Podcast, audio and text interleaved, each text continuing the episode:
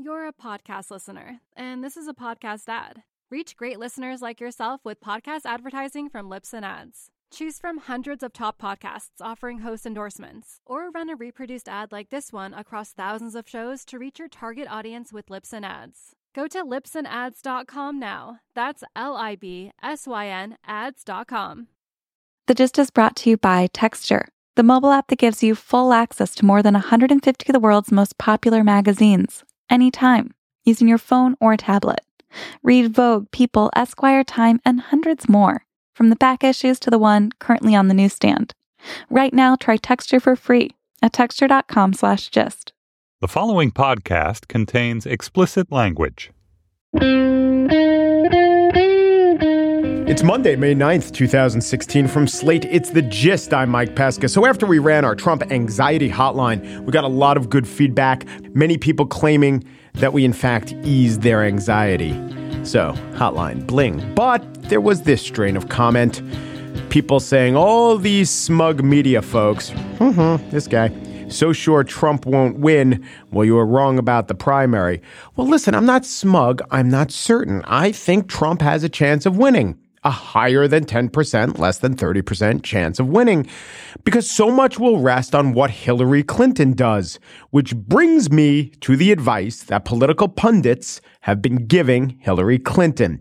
You know, Bernie Sanders could also get the nomination. All right, I just saved my inbox 20 angry missives. All right, back to Hillary. She's an informed, experienced, highly competent candidate. She's running against a mercurial, chaotic blowhard. So what should she do? Here's what Donna Brazile and Katrina Vanden Heuvel advise on this week. You know, I really do believe that this is a historic opportunity. The country is at a crossroad. And I think what Hillary Clinton has to do is abandon any notion that she can run a traditional campaign. Yes, yeah. Have we gone so far down the road of disruption culture, of game changing, of not your father's open source P2P virtual currency that conventionality has just become entirely synonymous with lame? Because, yeah, she can't run a lame campaign, but I would advise her to embrace many, many aspects of conventionality, like mastering the issues, knowing things, appealing to voters, making her case in speeches and via get out the vote efforts, not spending more money in Wyoming than Florida. All of these are highly conventional things to do, and she better do them. Oh, also, negative ads. If you've ever said, I hate negative ads are the worst things about politics, let me tell you, in this election, I say you're wrong. Donald Trump wants to violate the Constitution by imposing a religious test on who enters America. Donald Trump doesn't know basic facts about finance, nuclear weapons, or international treaties. These are all highly negative, highly accurate comments, and Hillary Clinton better say it, which is the conventional thing to do, by the way. Look, if there's a zoo break and the wildebeests are roaming downtown, you know what you bring out? You bring out the tranquilizer darts. Totally conventional, totally right. House on fire? Water. Water works pretty well. Very conventional. Good at putting out fires. Poison? Antidote. Conventional? Effective. So go conventional, Hillary. Go competent. Go conventional. Go, I am sane. He is not type arguments. This is my advice to you. On the show today, we debut in our spiel our movement regarding coverage of Donald Trump from this point forward. You member of the media, you're not going to get away with labeling that thing he's doing as a pivot. But now one of the great post-punk, pure pop albums ever to spring from the New York music scene of the 70s and 80s, Blondie's Parallel Lines, a reassessment. I think you're going to want to listen. Come hell or high water. No, that's not the idiom I'm going for. Push comes to shove. No, that's not it. What am I trying to think of? One way or another, I'm gonna see you. I wanna meet you one day. Maybe next week, I'm gonna meet you. I'll meet you. I will drive past your house. Now I bring you a story of sexism, of class, of race. Oh, yeah. It's also a story of one of the greatest albums of all time, Blondie's Parallel Lines. And it's from the great 33 1/3 series, where they just examine an LP for all of its significance. And this Blondie LP has a lot of it. Kembrew McLeod is the author of this particular story. Parallel Lines is the album, and Kembrew McLeod is here. Hello. Hi. Thanks for having me. So were you a Blondie fan? Did you listen to this album a lot as a kid? How'd you come to the music originally before you started to write and think about it? Blondie's always been with me, but it really wasn't until I was in college that I discovered their first album and started discovering their kind of weird bohemian underground punk roots, basically. So that drew me again to Blondie. So we're about the same age, and I don't recall ever living in a time without Blondie, but I think I, like a lot of people, thought Blondie was Deborah Harry. I thought that was maybe her stage name or something. Then I got a little older and someone set me straight. And also there was this rumor about Hitler's dog. But the one thing I never really got sure, they might have lived on the Lower East Side, but like, how were they punk? How were they part of the punk scene? Although when you consider the other big groups out of the punk scene, groups like the Talking Heads, they're not the punk that I think of. It seems that the word punk was kind of liberally sprinkled about in the 70s. Punk is pretty much a media fabrication, the word punk. It didn't start getting used until about 1976. And there are some rock critics like Lester Bangs and Dave Marsh who had used the term punk in their criticism to refer to like 60s garage rock bands like the Troggs and stuff, really primitive bass drum guitar, garage rock. But punk only started circulating as a word after the magazine Punk debuted in early 1976, and media needed a term to latch onto. And before that, the bands themselves were just calling themselves like street bands, New York City bands, or whatever. So most bands, including Blondie, really kind of bristled at the punk label because it basically flattened what was a really, really diverse scene. And that's kind of the point, right? When we think of punk, we think loud, hard, fast, angry white guy, you know, railing against disco and teen pop. But really, I mean, the reality is that a lot of those punk bands were into bubblegum. And the Ramones famously wanted to be like the Bay City Rollers. They genuinely wanted big bubblegum hits. They tried to write those songs, but they failed miserably in a spectacular way. And Blondie's part of that story. Blondie's part of this really diverse punk scene that then gets kind of flattened by the term punk. Right. So if at the time someone felt betrayed by what Blondie was doing, and what Parallel Lines really does is kind of embrace pop, it was only because of a failure to understand what punk was. I always thought punk, like with the spiked hair and the multiple piercings, that's conformity in a way. And Blondie was being so unconformist by doing the kind of music that they were doing. Yeah, I mean, they were, especially with Heart of Glass, that was their first kind of big genre experiment when they moved from kind of pop, punk-infused guitar rock, you know, but mostly pop, to, yeah, this other thing, which was like electronic disco. And, you know, subsequently, some of their biggest hits were other genre experiments like Rapture or Tide is High, experiments in rap and reggae and so on. So Blondie, one thing that I learned from talking to the various band members, the founding band members like Debbie and Chris Stein and Gary Lachman, the original bassist, and Clem Burke, who was there from the beginning, the drummer. You know, the one thing I learned from talking to them is they had, all the band members had really wide-ranging tastes, and they were, you know, kind of basically experimenting. They're an experimental band, but they're experimenting within the arena of pop music. Right. And a female front woman who wasn't a riot girl, who embraced her not only beauty, which is undeniable, but enjoyed taking pictures, enjoyed posing for photographs, said it's an art form, said, I wish I had invented sex, you know, stuff like this. A real feminine front woman who I guess a lot of people didn't know what to do with, or they did. They were just sexist. You do what sexist guys always do with women of that ilk. Chicks can't rock, right? Yeah. So we've talked about the disco sucks and disco demolition, knuckle draggers, but what about the CBGB bands? What about Blondie's contemporaries? When Parallel Lines came out, were they against it? Did they think it was representing being a sellout? What were their opinions? Yeah, I've seen clips of the Ramones on TV and Johnny Ramone grumbling about how they would never Go Disco, which was clearly a dig at Blondie. But, you know, Chris Stein, the founding guitarist of Blondie, who I talked to, you know, he said that a lot of that stuff, that competition, like, for instance, what Johnny Ramone was saying was, you know, more or less tongue in cheek, and they were all friends. But there was definitely a lot of competition within, and among the CBGB bands. And there was a lot of tension that I documented, for instance, the book, between the band Television, which was much more kind of serious, arty band, and Blondie, who were more fun and poppy. So, you know, it was kind of a mixture of, you know, genuine competition and frustration that these other bands didn't make it from the perspective of these other bands. You know, the Ramones probably actually did not like disco, right? So they might have been... Yes, there was very little evidence in their music that they liked disco. Yeah, and I wouldn't be surprised. Sheena was a punk rocker, not a disco diva, yeah. And the main thrust, the original thrust of punk was to basically create your own style and to create like your own persona and be individual. Yeah. And I understand the frustration of, if you're in Television and you produce Marquee Moon, and it's just one of the greatest albums of all time, and that must have sold, what, like 25,000 copies? You know, it's a really obscure type of album, except to the cognoscenti. But Parallel Lines and what Blondie went on to was true superstardom, true megastardom. So how ubiquitous were they? How successful was this album?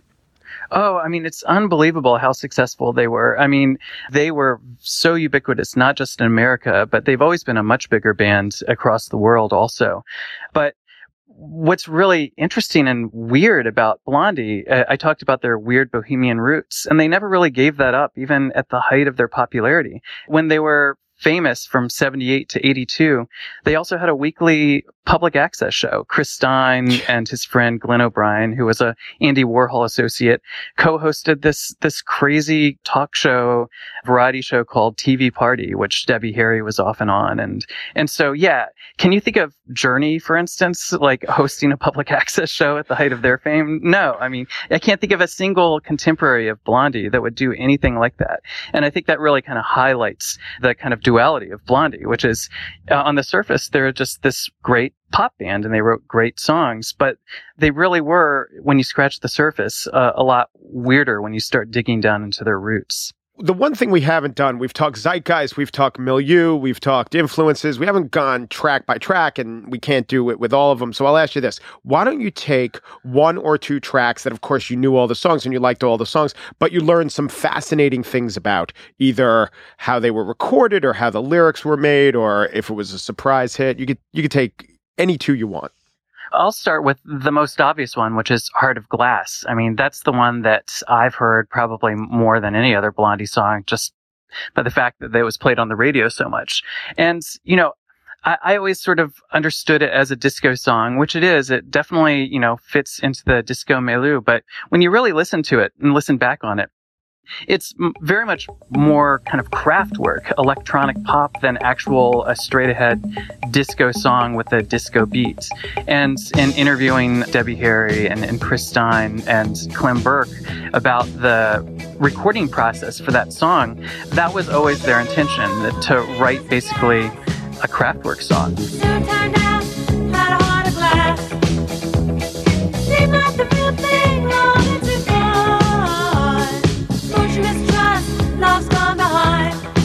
The band, for the most part, didn't even think it was a very commercial song. They saw it as an experiment. You know, it was unlike any of the other songs on this guitar-driven album. Clem Burke was telling me that the band's, like, first of all, it wasn't the first single. It wasn't the second single. It wasn't even the third single. I believe Clem Burke when he says they didn't think it was a commercial song. And that's why they kind of buried it on the album. It's like on side two, the fourth song on side two. So the other thing that I really enjoyed about learning more about the creation of the song is they were mining one of my favorite groups, which was Kraftwerk. And I can totally hear that now when I go back and listen to that song.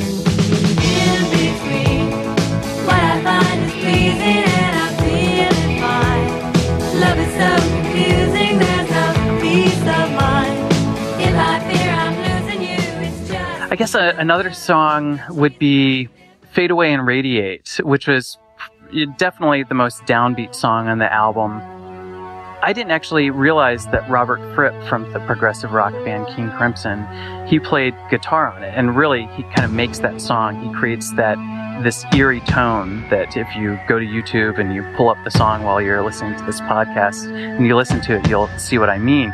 But it has this eerie tone, and this is a great example of the way that the barriers in the music world were breaking down during this time.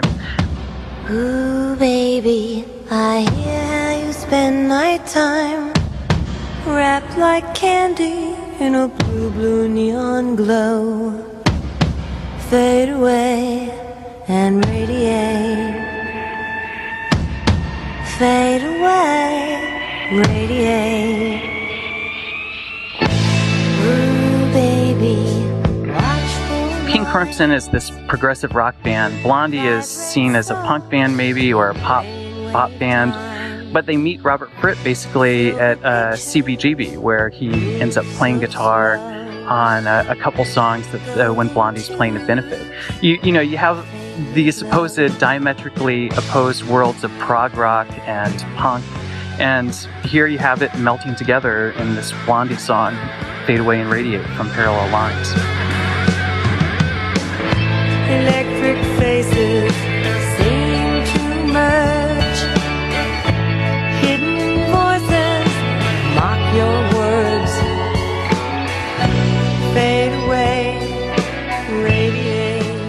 Blondie are the first people to bring real rapping and scratching to network television. They insist that some actual rappers show up with them and do some songs on Saturday Night Live in 1981. Oh, it's amazing. Yeah. In fact, so you're talking about the Funky Four Plus One's appearance on Saturday Night Live, which coincided with Debbie Harry hosting Saturday Night Live in 1981. And this is another example of how, you know, I can just imagine Blondie's managers were ripping their hair out of their heads throughout the course of their fame, because not only do they have this band doing a, you know, that's the biggest pop band in the universe at the time, and they're doing a weekly public access show instead of doing what they should be doing, which is like shifting more units. But they also, when Debbie Harry gets to appear and host Saturday Night Live, Blondie doesn't even play. Debbie Harry and Chris Stein were partners, romantic partners, boyfriend, girlfriend, whatever you want to call them, throughout the run, Blondie's run, and they still remain good friends now. So anyway, the two of them make the decision to not have Blondie play. At the time when Tide is High and Rapture are floating at the top of the charts, and instead they basically have an ad hoc band where they play a Devo cover and another R&B cover, and then they have Funky 4+1, an actual rap group. Instead of them performing Rapture, they have an actual, real, like, honest-to-goodness rap group from the South Bronx, a really influential group, early group called Funky 4+1. And it's just, I could just imagine, you know, their managers like face palming themselves when they find out that they decide to not perform as a band on Saturday Night Live, instead have these unknowns perform in their place. Please welcome my friends from the Bronx, the Funky 4+1 more. These and other stories contained within the dense but taut New 33 1/3 offering, Parallel Lines. Kembrew McLeod wrote about that great Blondie album. Thank you, Kembrew. Hey, thank you so much. If you're ready for this, say you're ready for this. Are you ready for this? We're ready for this. Are you ready for this? We're ready for this. Well, we just can't miss. We just can't miss. Well, we just can't miss. With a beat like this. Come on, come on, come on. It's the joy. Yeah, yeah. We gotta prove to the world that we're for real. We gotta prove to everybody we know the real deal. We got golden voices. What do we want? Information. What don't we want? Clutter. How do you get the good stuff in your brain without not just the bad stuff in your brain, but the actual bad stuff lying about the house? Think about Netflix. Because you have Netflix, you don't have to have dozens of DVDs. Also, it's 2016. Who has dozens of DVDs? What about the Netflix-esque thing for magazines? God, do I love magazines, but they pile up. Only a few of them are attractive. It's an app that lets you plug into the world's most popular magazines like golf and Entertainment Weekly and Details and The New Yorker and Shutterbug and Ski and Rolling Stone. Notice how I'm just reading some big ones and some ones you maybe would like to check out. That's the other thing that Texture does. Texture makes it easy to find articles you care about. They have an editorial team and they recommend content for you every day. The Texture app lets you tap into the world's most popular magazines anywhere, anytime, using your smartphone or tablet. Easy, no clutter. And Texture is offering my listeners a free trial right now when you go to texture.com/gist. No downside. You see how it works. You see all the good magazines that are there. You see their features, their editorial content where they point you to magazines that you're going to like. You also get back issues and bonus video content. So start binge reading right now for free right now. Go to texture.com/gist. That's texture.com/gist. And now the spiel, calling out, calling it a pivot. The challenge with Donald Trump is, well, manifold. If you're, say, any one of the five living Republican nominees for president other than Bob Dole, the challenge is making peace with the fact that this guy will be the Republican running for president. If you're a fact checker, the challenge is trying to come up with a more forceful way to express Pinocchio's pants being on fire. And if you're a member of the media like me, it's to be interesting. I mean, calling out Trump every day, day in, day out for his misstatements, his poor argumentation, his flat-out mendacity. Is that really what you, the listener, turn to me, the member of the media, for? Well, I hope so, because it's what you're going to get. Here on The Gist, and in our many tentacled media arms, Facebook, Twitter, the advertising that The Gist has taken inside of elevators as part of the Captivate network, here we are starting a movement.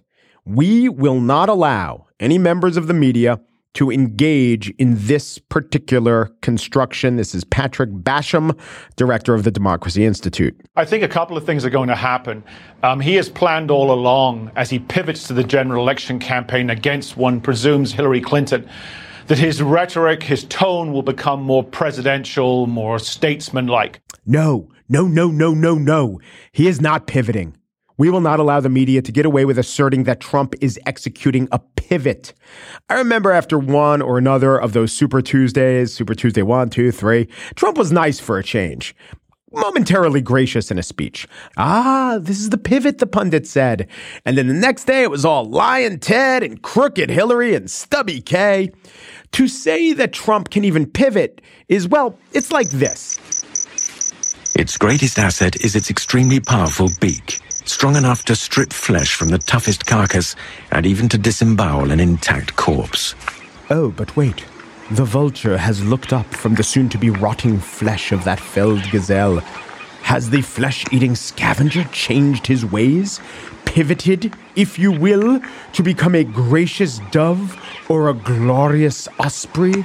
Perhaps eschewing his life as a consumer of carrion. No, wait, he's back to eating the gazelle. Trump, like the vulture, does not pivot. He, at best, pauses. But more often, he doesn't do that either. The more accurate term for what Trump is doing rests not in the vocabulary of gymnastics, but in the fantastic. Trump merely contradicts himself. Therefore, whenever we see an assertion, oh, Trump has pivoted, that's actually Trump contradicting, please tweet hashtag contradiction, not pivot. An example of what will one day sure to be a pivot when he walks back this one. Here he is on CNBC talking about defaulting on the U.S. debt. I think there are times for us to refinance. We refinance debt with longer term because, you know, we owe so much money. And I could see long-term renegotiations where we borrow long-term at very low rates.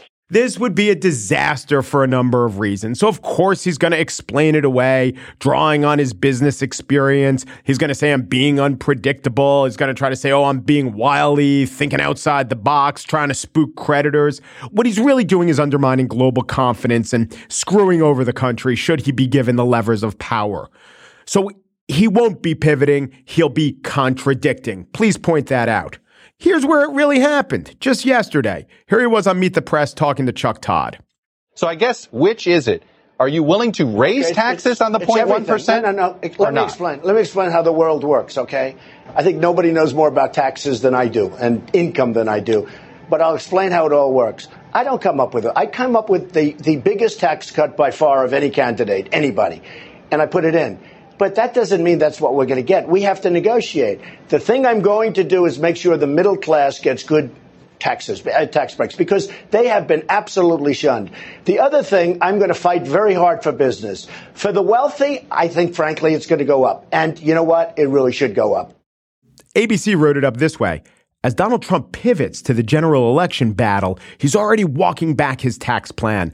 Blah, blah, blah, blah, blah. No, he's not pivoting or walking back. Well, here's Reuters getting it right, but then getting it wrong. The contradictory statements, yes, came as Trump began pivoting no to a general election race against likely Democratic nominee Hillary Clinton. And then there was another statement. He went on CNN this morning, and CNN's website played those new batch of words as how Trump clarified his position on taxing the wealthy. Are you kidding? There was no clarification. There was a contradiction all during the primary election. I'm going to lower taxes on everyone. I'm going to lower taxes on the wealthy. Here's my plan. It's written down. Taxes on the wealthy are definitely going down. Every expert who looked at it said, and now, no, that's not true. All right, let's say Trump was running for manager of the office you work in. And he says, you know what I'm going to do? I'm going to lower the temperature to 72 degrees. Woohoo, yay, say all the sweaty guys. Lower it to what? Ask a bunch of ladies who've been frost burned too often. I'm going to lower it from 72 to 74. That's not a pivot. Maybe I'll understand if I lower my consumption from 3 beers to 6. But as of now, this is not a pivot. This is a contradiction. Hashtag contradiction, not pivot. So tweet that out. I'll retweet it. I'm sure we'll get dozens of retweets. All right, maybe not dozens. Let's be honest, less than dozens. 12,000.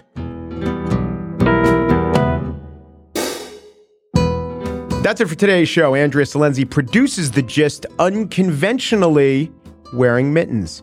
Mary Wilson also produces The Gist equally unconventionally via telekinesis. Steve Lichtai is the unconventional executive producer of Slate Podcasts. How unconventional? Guy's never listened to a podcast. Doesn't care for the medium.